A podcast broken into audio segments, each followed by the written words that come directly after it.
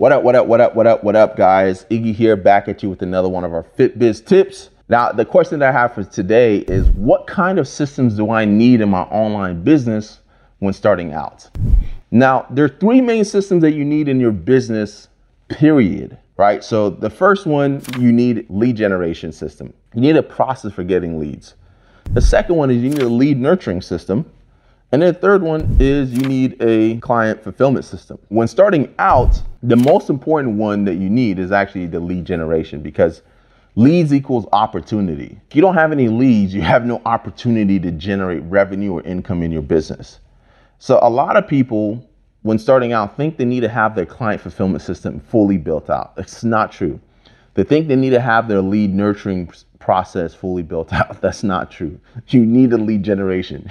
If you don't have leads, you have nobody to nurture and you have no clients to fulfill. So it makes no sense wasting your energy and effort doing that. So what you need is you need a good lead generation strategy. After you start generating leads, now you can start thinking through how to nurture those leads. After you start nurturing those leads and making sales, now you can start thinking through, okay, how do I deliver my service to them? So when you're starting out, the first and the most important system that you need is lead generation. And that's one of the first things we help all of our clients install in their business is a client acquisition system that goes through lead generation and lead nurture. So if you'd like more information on that, feel free to reach out and book a discovery session, and I'll catch you in the next one. Deuces.